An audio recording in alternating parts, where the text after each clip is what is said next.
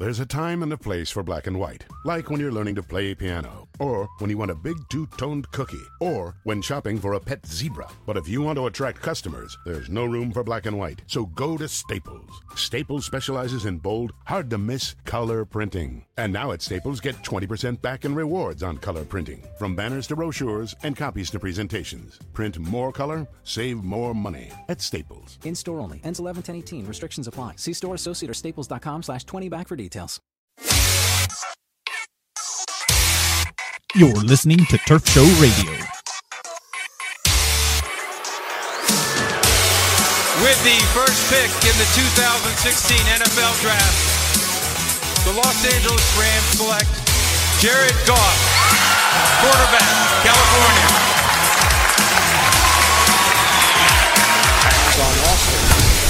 Nickel back to Tampa Bay. To Gurley. Down the sideline, knocked out of bounds, but airs it out. Oh, he drops it in the bucket. Kenny Britt is gone. Touchdown. Give it to Gurley. Gurley extending to the goal line. Touchdown. Todd Gurley. That puts him at 1,000 yards on the button in his rookie season. And now, here's your host. Hello, everybody, and welcome to a special edition of Turf Show Times Radio. We were having some technological differences, um, and we had to resort to a primitive technique called the one-on-one interview that we're going to squeeze in around the podcast here in post-production. So, uh, man, I am pleased today to uh, to be joined by NFL Networks, uh, Miles High Radio, you name it. Mr. Benjamin Allbright has done it. Ben, how you doing today, man? I'm doing really well. Uh, how, how about yourself? You know, it's been a heck of a week. Um, I would say my wife's uh, grandfather just died of cancer uh, two days ago, so it has been one of those weeks. And uh, but you know, uh, there are always silver linings to everything. So there's a celebration of his life coming up, and I'm so looking forward to that. that man had stories that I can't wait to hear. So gotta find the good in everything, which I think is going to be the theme of today's conversation if we're talking about the Rams during Positive Week. Um, but I want to kick it off to a uh, we you and I had had a discussion where uh, on Twitter where I had asked you, you know, for a logical reason, explain this to me because what's funny is that I wasn't a uh, and am not a Rams fan at all in any way. Uh, I was brought over. Joe needed help. I actually was a, a Saints guy, but I've been covering college football for the past four years before Joe brought me on to do this Rams thing because they're in LA. And so I'm kind of the outsider looking at this, and I I thought your explanation of why the Rams extended Fisher could at least make sense logically to somebody who needed something to to make sense to them. You want to go ahead and explain kind of the conversation, the brief conversation that we had, and why you told me the Rams ultimately decided Fisher was the guy they needed to extend. Well, it's a it's a combination of factors. You know, for his, his uh, and I, I think virtually everybody will agree Jeff Fisher is the epitome of uh, you know a mediocre coach. Um, and, and I don't mean that to, to sound as maybe as biting or as snarky as it does, but I think that when all said and done, he's the epitome of a middling coach. But uh, the Rams were in such dire straits before Jeff Fisher got there, and five years before Jeff Fisher got to uh, then St. Louis, uh, the Rams had won 15 games in five years. 15 games. That is absurdly low number, uh, an average of three a year. They were terrible, and I, and I think people have forgotten just how bad they were. I mean, they uh, they made this this year's Cleveland Browns team look you know fairly competent. Um, so it, it, was bad, and so now when, when Fisher got in there, he kind of elevated uh, the team and elevated the discourse, and then St. Louis, now LA, uh, to a, to a level of mediocrity. They're basically a 500 football team. Um, you know, eight and eight and eight wins is certainly that's almost tripling your win total. I mean, one more win and you're tripling your win total from where you were uh, on average in the five years um, that he's been there. So, um, what uh, what Fisher has done is helped, you know, make the, the franchise competent again. Now, uh, they're not world beaters. They're not necessarily a playoff team. Um, you know, they're certainly not what you would call a Super Bowl contender, but, you know, they are a team that's competitive. They're in games. Um, and, and, and they're, they're playing better. And so the organization, um, which went through a transition moving from St. Louis to Los Angeles, wanted to kind of, uh, I don't want to say reward Fisher, but in a sense, you know, if you want to reward Fisher for the work that he's done in helping pull the Rams up to, you know, a certain plateau. And then, you know, also give him a little bit of a break because he is coaching a year in transition. And he's done it before, uh, when the Houston Oilers moved to Tennessee. He was the coach, uh, of the then Oilers, then, which then became the Titans. So he's led a team through transition before. And so, um, they wanted to give him an extra year, year or two to kind of reap the rewards of that where you're not having to deal with uh, the struggles of transition. Now, I know we've seen interviews from players saying, "Oh, we don't notice." Well, the players aren't really the ones that notice the transition type stuff anyway. It's the support staff. Um, you know, guys like the uh, the, the film guy. You know, where's he going to get? Where is he getting his film from? Where's he? You know, what equipment is he using? Where's the? Where are they going to cut stuff? That kind of stuff. Now they don't cut actual film anymore. It's all digital. But um, you know, the, the, it's the support staff and the coaches that have the hardest time with the transition because the facilities aren't there. The familiarity familiarity isn't there. The you know the base items that they usually have aren't there. So uh, I think what they wanted to do is they said, you know, Fisher's done a good job of taking this uh, this franchise from the dumps and pulling it up to mediocrity. We want to kind of reward that, and we'll give it the two-year extension. And uh, uh, and then when we get ready to open our new stadium, you know, here in a couple of years, then we'll transition on. Jeff will be at the end. You know, he's, he's getting up there in years. Jeff will be on the uh, on the end of his coaching career, and we can maybe transition to a new coach at that time if we're not having success, and if we are having success, so much the better. No, and and that does make sense. And and I've got one thing that I've got to get to you before I actually come back to the two things that that popped into my head as you were explaining it away. And and you talk about the mediocrity, you know, from the bad, and and that is certainly the case because win totals they matter. You know, it's the wins that matter. What I think people have a problem with, and the Orange County Register's Rich Hammond pointed this out today, is that statistically, if you look at the Rams in terms of yards per game and points per game, they aren't any better than they were during that stretch.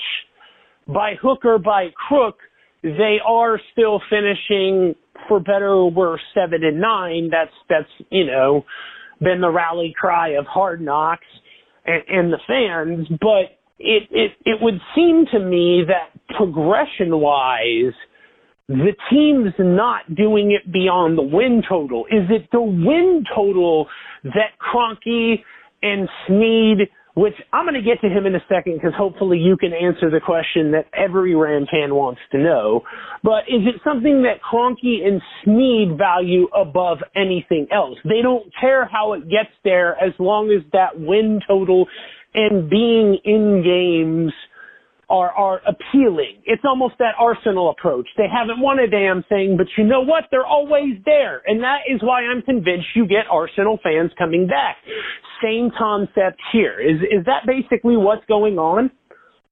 Well, to a degree. Um, you know, when you go back and you, you talked about being, you know, statistically no better off. Offensively, they certainly aren't any better off. Defensively, they are. But um, to Snead, yes, wins are the uh, the bottom line. To Les Snead, it is a you know is a um, a bottom line type deal, and the bottom line is wins. Uh, for Stan Kroenke, it's a little different. The bottom line is dollars.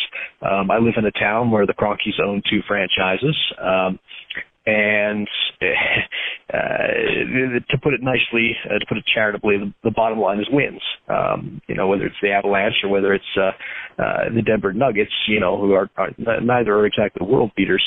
Um, you know, they, they they do want championships. The Avs used them, to be.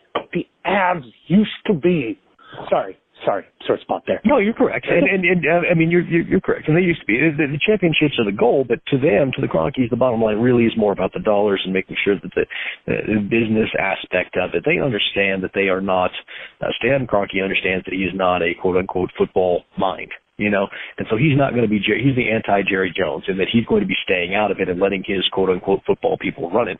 The problem is, is that the people that he has as his football people, um, the brain trust there hasn't been as successful as the fans want, and so therein lies the problem. Okay.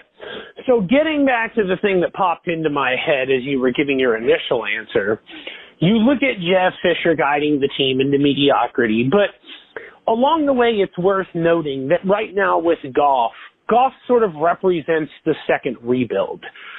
Fisher has already rebuilt the team once. That didn't work. And now he's rebuilding it again. Is there a point where the Rams could have gotten the new coach now? Why wait until right before? What's what's the point in waiting if you know that's the direction you're headed? Well, um, you know, talking to a, a Ram source on this, they told me that they surveyed the landscape of available coaches and didn't think that there was anything that was going to be an improvement. Uh, Kyle Shanahan is the hottest name in coaching right now, and they're not going to get him, um, you know, at the end of this season. Uh, and then your other options are Josh McDaniels, who's not coming back, um, and then, uh, um, you know, maybe uh, Sean McDermott, the defensive coordinator of the Panthers. That's not really a sexy hire. So uh, why not stay the course with what you have right now if you can't definitively improve, uh, and and then reassess your options year to year as you go. If if another coach comes up there, you see something uh, or the potential for something at the end of you know the next season, then you know you reevaluate at that point. Um, change for change's sake is often bad. You know, oftentimes that can lead to uh, negative consequences. We mentioned, you know, a basketball team, the Denver Nuggets, owned by the Kroenkes. They jettisoned George Karl, a guy who got to the playoffs but then couldn't win. He was kind of the Marty Schottenheimer of basketball, and the Nuggets have been terrible ever since. Uh, so change for change's sake is often uh, is often a poor move. You want to make sure that when you're making that change, you're setting your franchise up in a trajectory that's up or forward. And I just think that they look around the league and they see the top two options aren't going to come out there, and they don't you know, they don't want to make a change um, just to have a guy, you know, to find themselves back in the uh, Spagnuolo or Linehan, you know, era where they're getting three wins a season. Nick, you follow up on that, and, and I, I'm totally with you on that. My first question to everybody, because USC did this like a parade, and, and I got asked this a lot, you know, and, and, and the thing is, well, if you want to fire the current coach, who do you hire? like who available out there is your guy. If you don't have somebody that's better than the guy you currently have, then you may not go the direction you want to go. Um, but I am a little bit curious on what I like to call the change of scenery guys. And you look at a guy like Mike McCarthy, you look at a guy like maybe Mike Tomlin, and you say, okay, they've kind of had their trials and tribulations and their successes at both organizations, but right now things are not headed the direction that either man would like. Maybe a change of scenery does these guys good, and I'm not specifically talking about just those two, but when the Rams surveyed the landscape, were they looking at or possibly tempting some of these guys for change of scenery, or is that something that they're ready to do come 2019? Well, I think that right now, and specifically with those two, that thought would be unrealistic. Uh, Mike Tomlin is very safe in Pittsburgh. The sea is not warm there at all. Um, I know there's been some reports out there people are a little disgruntled, that the seat is not even remotely warm under Mike Tomlin right now, and he is certainly not leaving Pittsburgh for Los Angeles uh, unless he were to be fired, which he's not going to be. Mike McCarthy, the seat's a little warm, but he's earned the capital to give himself one more year, so he's not going to go anywhere in Green Bay uh, unless he has another down season. Um, so that's the thing. If the change of scenery guys, like you know, you have to be realistic about what guys you're going to get. And the change of scenery guy that you're going to get would be a Gus Bradley, and you know, he's the all-time losingest coach in NFL history by percentage. So I don't think that that's, uh, you know, where you want to go. You know, from the all-time losingest coach by volume to the all-time losingest coach by percentage is not really a step in the right direction. Uh, if, you know, if you're the Rams. So um, I, I think again, and this is coming from you know inside the Rams, is they look at the they look at the landscape and say, well, there's no definitive opportunity for improvement here. Let's stay the course and then find the right guy next year or the year after. And that certainly makes sense. All right, so you flash forward, and and I just want to spend one more question on this, and then let's talk about the present. You flash forward to the end of that 2018 contract that Jeff Fisher um, signed, and and you say, okay, who are the Rams looking, or who could the Rams possibly be looking at bringing in there? I've heard names like Sean Payton, you know, but but anytime people are looking into the fiat coaching rumors are just worthless. They're like soccer transfer rumors, man. They really just are. There's no point in in listening to them until at least four or five credible sources are coming with the same information. So is this something that the Rams are like, you know what, we're going to even just sit on it and, and see what happens then? Or is there a thought process going into this extension? Well, there's a thought process going into it, and that is that you know they're they're basically taking a year to year renewal uh, approach. You know, um, they're coming in, they understand this season's kind of a wash. They're hoping to get back to you know close to 500, but this season's kind of more or less a wash. And uh, you know, looking ahead, well, maybe we get back on our feet now that we're you know more more planted in the LA area next year. And if we don't, then we review at the end of the year, see what other coaches are out there. If we feel like there's a you know a young up and comer or somebody who could better maximize our our young quarterback, and then that's the direction that you know they go. But um, again, I mean, your options right now are just really really limited. The only proven commodity coach out there that they could get is a guy who would be a stopgap anyway, in Tom Coughlin. So, um, but, you know, you just got to look at the scenery and say, look. Um, what we've done with Jeff has been, you know, has been okay. It's not great, but it's gotten us to a point. Maybe we've plateaued, but uh, is it worth risking a step backwards on somebody else or taking a stopgap, or do we just kind of stay at the plateau we're at until we find the right guy to move us forward? Now, speaking of the guy to move him forward, the Rams obviously spent a lot of capital to move up and draft Jared Goff. And there was a lot of debate between he and Carson Wentz. And certainly in the first part of the season, everybody anointed Carson Wentz the rookie of the year, the franchise, and the greatest thing since fire in the wheel. And obviously since then he's become a little bit more mortal, maybe a demigod, I don't know. But Jared Goff that whole time had to sit and sit and sit behind Case Keenum and he's had his opportunities. And uh, I'm I'm I'm you know, from my point of view, I thought that well, certainly the second game was a, a vast improvement upon the first. Uh, last game, he got no help from his receivers. I think enough cannot be said about people who do not catch the ball. But from an evaluation standpoint, why did the Rams make him wait 10 weeks? And are we seeing now the fruits of that labor? Well, they made him wait because you know he they, they felt like he wasn't ready. You know, one thing about the Rams is quarterback coach Chris Weinke was is one of the hottest quarterback coaches, um, you know, in the National Football League. They actually went and got him from IMG Academy, where he was considered the preeminent quarterback tutor out there. I know, you know, some people talk about Whitfield, but Whitfield's just a guy who's on ESPN. He's not really uh, amongst coaching circles respected as a great quarterbacks coach, where Chris Weinke is. Um, and Weinke's just simply, you know, told me when he was out here in Denver that Goff isn't ready.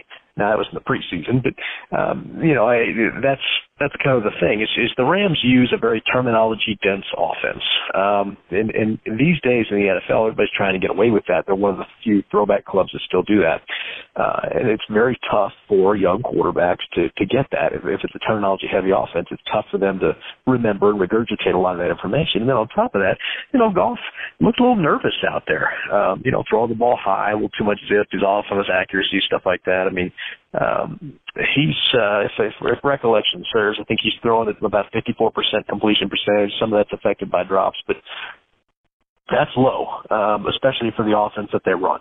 Uh, you need to be over you need to be over 60, about 61, 62 uh, on your completion percentage. Uh, and I think his quarterback rating is about six or seven points lower than Case Keenum's.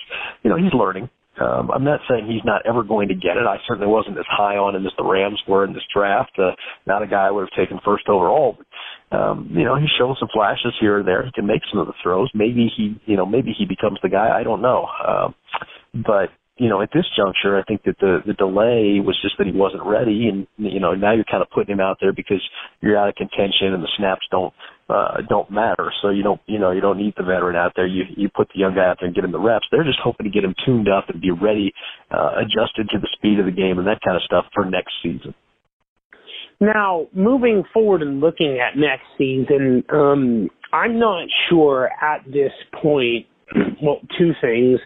One, what the Rams are going to do, well, really with the offensive line, and two, what they're going to do with Greg Robinson because Greg Robinson to me doesn't strike me as a guy now at what are we looking at about his fourth year in the league. This is a guy that I'm, I'm not convinced has it yet, and a lot of Rams fans are kind of convinced isn't going to get it if he doesn't have some of it by now. But there is a thought process that says move him to the interior of the line where he doesn't have as much responsibility and he probably and should succeed. Is that something that could happen down the line or are the Rams really committed to keeping Robinson at left tackle and having him and Goff ride this thing into the future? Well, they they want him to become the guy, but I don't think he is. I always projected him as a guard, so I was a little stunned that they, you know, they have him left tackle. I I, I projected him as a guard, maybe a swing tackle over there on the right side, but uh, you know, mostly uh, mostly as a guard. So I was a little surprised they do that. The Rams one of the big problems that they've had over the years, um, you know, so in, in the post Vermeil Martz era, is that they've struggled to evaluate talent along the offensive line, and that's really what's hindered the team. Um, bad offensive line. But you remember the Jason Smith pick? I mean, that was just that was a, a terrible pick. Uh, it was all very very heavily predicated on the fact that you know Jason Peters had successfully made the conversion from tight end uh, to offensive tackle uh, from college to the pros. And, and, you know, Smith was an all world athlete, but not really a great offensive lineman. And you get the same thing with Greg Robinson. You know, he's a fantastic athlete for his size, but not really a great, you know, tackle. Both those guys were probably better served as guards. And so I think that, uh, you know, looking at that, the Rams are going to have to uh, uh, make some some some better evaluations on the offensive side of the football, both at wide receiver and on the offensive line. Um, because short of that, you're wasting the talents of Todd Gurley, who we've seen flashes from as a, you know, as a fantastic runner. And he's just, he looks like he's mired in quicksand this year, running the 3.2 a carry. Can't find a crease to save his life. Um, so I, I feel like they're squandering a lot of talent because they just don't have the offensive lineman and they don't have the wide receiver evaluations in place uh, to successfully surround the other pieces that they've got. And Jamon Brown and Cody Wichmann have basically formed a tag team at this point. Um, one's in, one's out, one's in, one's out. Um, I covered Wichmann at Fresno State. Uh, my one big knock on him is that he, uh, once Austin Wentworth left, he never really stepped up into that vocal leadership. Even though he was sort of the senior lineman on the spot, and and you sort of see him play small. I think in the NFL, I think the talent's there, but I I think somebody needs to go in there and just toughen him up. The goods are there. He just needs to be toughened up a little. But um where do the Rams you you talk about having receivers and and and getting this offense going moving forward? Where do the Rams come up with that? Because at the end of this year, Trumaine Johnson is free to go. And Aaron Donald's fast coming up on, on becoming a free agent. and now you have to convince Donald that he wants to stick around.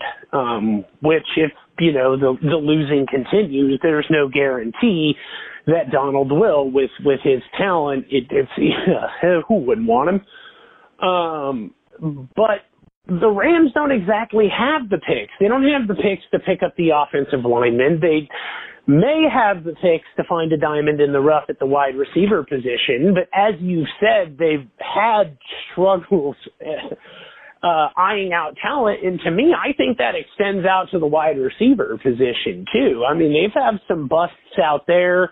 And, you know, I don't know what would have happened with Stedman Bailey had, had he remained healthy, but it's really hard to see the the idea of Stedman Bailey and Tavon Austin ever working the way people thought it would in the NFL.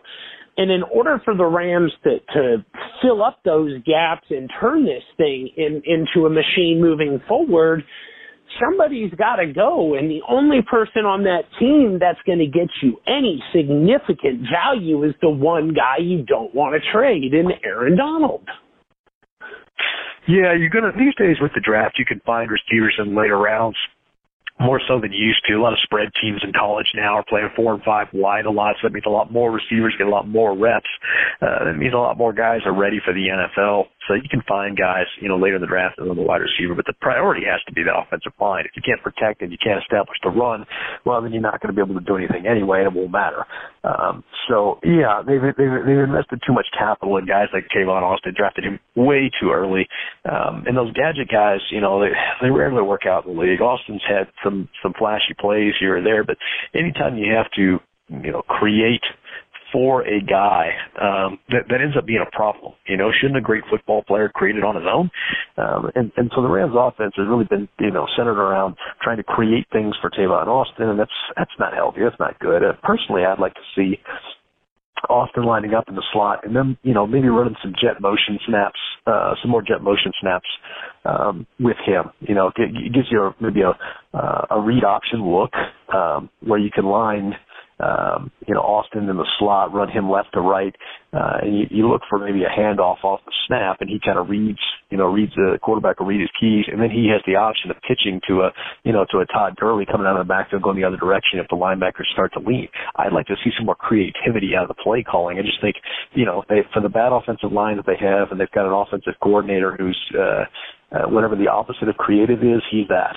Um, but it's, you know, I, I, and I think that's the problem. I think that, you know, you need to find a way to be more creative with the pieces you have or get better pieces. So the, the the question becomes then where do they get those better pieces? I, I I mean, what do they have to? If you were prioritizing this and you're looking across the Rams and saying, okay, if I'm going to hold on to Donald but still try and get some value somewhere, who do you look at potentially trading to get back into the draft? I don't know that you have the pieces to go trading anybody. You could maybe try to trade Tavon Austin. All that contract is somewhat of an albatross. Um, you know, Lance Kendricks if you can find somebody to bite on him. But none of these guys are going to net you big time draft picks. You're just going to have to get creative and great evals out of the draft or the middle, you know, the middle rounds, and then you're going to have to get creative and hope in free agency you can, you know, convince a player or two to come out. That's going to be difficult to do now that you're out in Los Angeles where the taxes are significantly higher for the state of California than they were for the state of Missouri. But, um, you know, it's not to say it can't be done. Uh, but, you know, free agency is where you're going to have to, where to have to fill some holes because you don't have the draft picks because you used them to get Goff in the first place. So, what is your overall assessment of Goff and how he fits into the NFL moving forward? Now, I know that you weren't as high on him. Um, I I was kind of team Wentz, but when I see this guy do you see him being the future of the Rams, or is there the ever loving possibility? Because when I came into this thing, the first question I asked our, our man, managing editor was I say, okay, I look at these quarterbacks and Sam Bradford, Nick Foles, et cetera, and a lot of these guys come from spread offenses, like Case Keenum, that chunk the ball a lot. You know, the year in particular that Sam Bradford, I think he broke the record for 60 point uh, games in a season, and it was just Bob Stoops constantly letting the guy throw and throw and throw, and and these seem to be the quarterbacks that don't work out for the Rams, and yet they keep coming back to them. Am I missing something? Or does that whole, you know, insanity is trying the same thing over and over? Does, does it not apply here? Oh, I think it applies, and I think the word you look for is air raid quarterbacks. You know, these quarterbacks coming out of these air raid offenses tend to struggle in the NFL. Um, you know, I, I Goff is, you know, one that's drafted pretty high. We don't see too many of them succeed in the NFL. It's, uh, you're, you're not making reads and progressions. And I, it's one of the things I get a laugh out of, I think, when I'm watching the, you know, the average draftnik on Twitter, um, you know, comments on these guys is uh, talking about reads and progressions out of some of these offenses. These air raid offenses, it's a key read. It's a spot throw. There's not a progression there. It's a, it, it's, it's all predetermined. Um, and you're not, you know, they, they talk about going through progressions. There's not a really a progression there. It's a spot throw, and and like I said, it's a keyed read based on where the linebacker goes. So um, they're not used to pro concepts. Um, they're not used to pro defense concepts. There's a uh, a lot of uh, offenses in college now are playing with tempo, and so the problem with that is is that you crowdsource the reads. You know, the receiver is sending hand signals to the quarterback, letting him know what he's going to run. Uh, the center or the guard is making the protection call on the line, and then the running back is, is identifying the Mike. The quarterback just has to act like a point guard. And so the the, the problem with that is these guys come into the NFL completely unprepared to play. Um, we saw that quite a bit with uh, uh, Bryce Petty, for instance, uh, at the combine. You know, out of Baylor, you know, they like to play that up tempo, crowdsource read stuff, cue cards on the sideline, and Goff was no different. His center made his protection calls. The receivers were hand signal guys, and uh, running back uh, Daniel Lasco he had was doing a lot of the uh, you know identifying the right backers. So these guys come in you know unprepared to play. Now you said is Goff the future? Well, he's going to be for the next two years because the dead cap money to get rid of him is too much, and they've spent too much capital for him not to be. But um, you know, you, you hope he transitions into that guy. You never want to root against a kid. Uh, the evaluation I made on him wasn't, uh, you know, was a, a mid to low tier NFL starter. Um, I hope he exceeds that. You know, I hope I, I'm always I'm always the guy who wants to be proven wrong. You know, if I make an evaluation on a guy that's lower, prove me wrong. You know, be better than that. Um, had a great conversation with uh, uh, with Dak Prescott. Prescott was a guy I thought you know I'd, I'd never seen really an Urban Meyer quarterback come in and succeed in the NFL. Alex Smith was the previously the the bar on that. And, you know, Prescott was talking to me about some tweets I'd sent out, and I was like, man, I'm not trying to be negative with you. I you know I, I'm just trying to speak my mind on the thing. Go out and prove me wrong. And my goodness, has he gone out and proved me wrong? So, you know, I'm I'm, I'm rooting for these guys when I give them lower than you know lower evaluations to to come out and, and do that. I I don't really uh, I never root against a kid, even if I think that they're not going to to be what we want them to be. Yeah, I'm, I'm with you on that. I think the problem when when you do that on Twitter is that people view that as hating, and you're like, no, I, really like the guy as a player. I'm just not buying into the same hype that everyone else is. So you think he sucks? No, that's not what I said. Yeah, uh, I hear you. I, I totally understand it. So, a couple last things before I let you get out of here, man. What, how what is the ceiling for this Rams team, let's say through 2018? Like, you know, the the sun the sun shines on a dog's butt every once in a while. I mean, uh, is there is there the possibility that this somehow comes together? That Pharoh Cooper, Nelson Spruce, and, and everyone steps up. Tyler Higbee finally steps up, and these guys all start gelling together and the Rams maybe finish nine and seven, or is Team seven and nine sticking around for for the foreseeable future? Well, I think if they get a couple, you know, a couple of breaks and things like that, you could certainly see, you know, a scenario in which they go eight and eight, nine and seven, something like that, maybe even ten wins. Uh, but the problem is, you know, you're you're in a tough division. You've got Seattle, and they're not going away anytime soon. Arizona's having a down year this year, and, and the Rams aren't even able to capitalize on that. Um, and you know, and then the Niners are kind of a doormat. But um, you know, you would think that a division that's you know that's a little down this year, that would be the time to make some headway, and they were unable to capitalize on it. So um, I, I don't know if there's a whole lot of optimism. I think that uh, the, the two-year window that you're looking at right now is continue to try to stockpile good players where you can, get some young talent in there and try to load this roster uh, quality level up as much as you can, um, you know, before you move in the new stadium and try to really start making a run at it.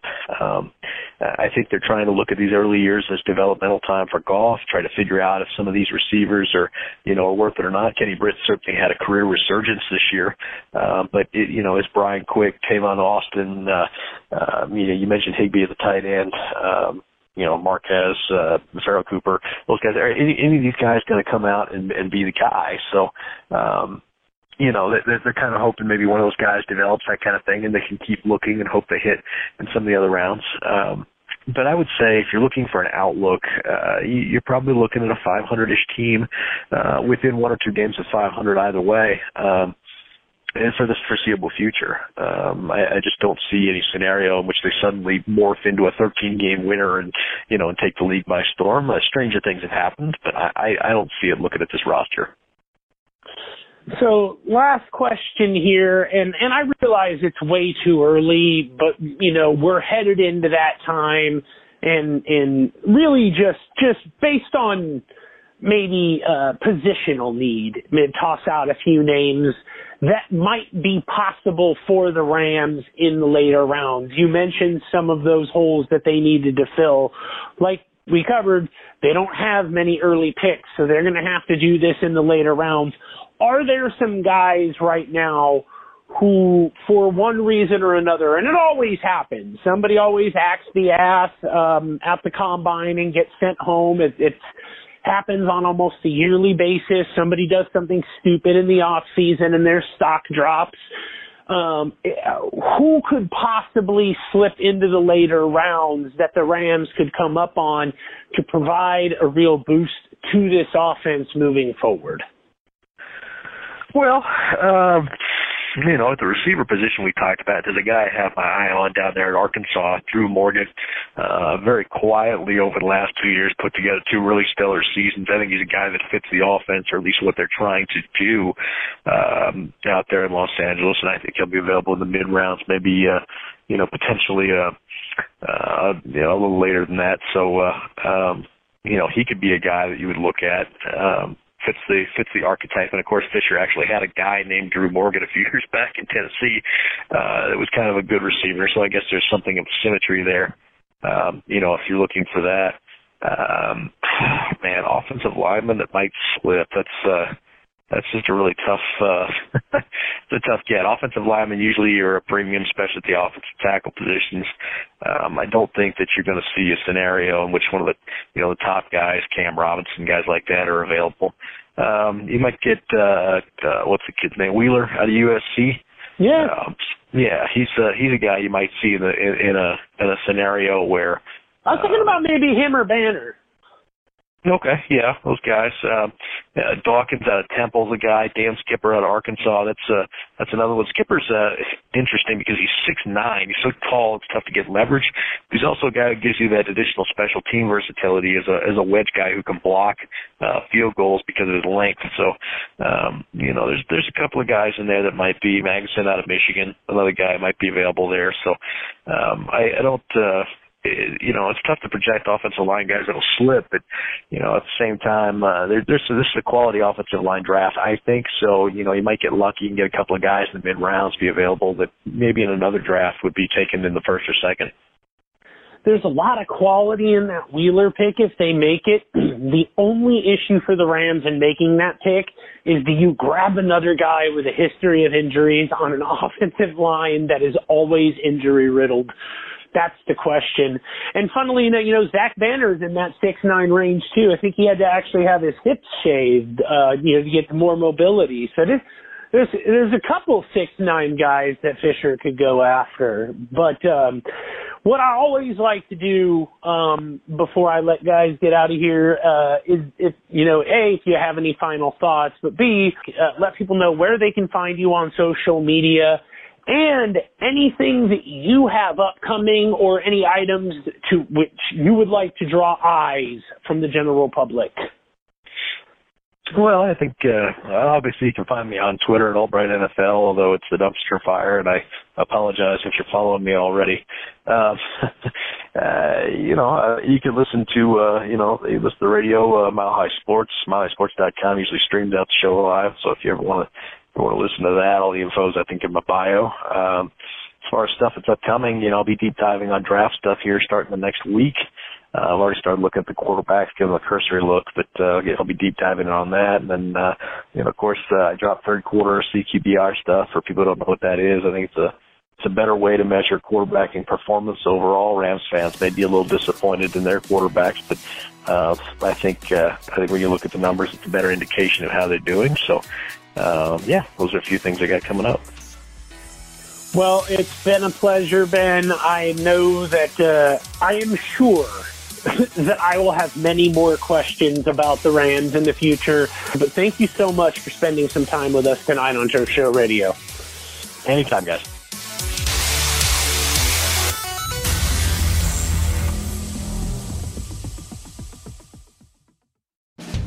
Hi, I'm Kara Swisher. I want to tell you about another podcast you should check out. It's called Recode Decode. Every week, I talk to tech and media's key players about how they're changing our world. I interview tech executives like Facebook CEO Mark Zuckerberg, political figures like Hillary Clinton, and media personalities like John Carreyrou, who literally wrote the book on Theranos.